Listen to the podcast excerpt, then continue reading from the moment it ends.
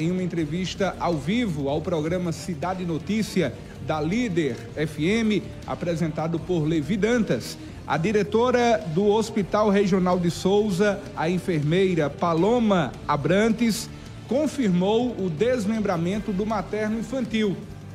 Atualmente, no Hospital Regional de Souza, existe uma ala pediátrica para o atendimento das crianças e adolescentes da região de Souza. A diretora do Regional Souzense garantiu que haverá de fato o desmembramento nessa entrevista ao Cidade Notícia que você vai conferir agora. O anexo materno-infantil, que eu bem mencionei anteriormente, ele será desmembrado da Regional de Souza. Vocês têm um conhecimento ali daquela região do hemonúcleo, será logo ali, terá uma entrada, então será algo Será uma entrada parte, independente. Independente, exatamente.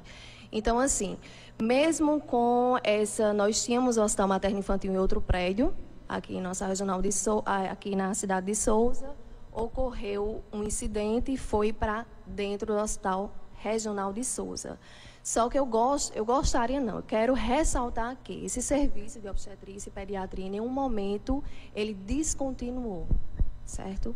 Fizeram, foram feitas adequações e vem sendo é, prestada uma assistência uma assistência de qualidade. Respondo pela gestão atual, que na obstetrícia, na pediatria, que inclusive o Hospital Regional de Souza recebeu agora, dia 30 de agosto, um selo de qualidade do Ministério da Saúde como Hospital Amigo da Criança. E o que significa?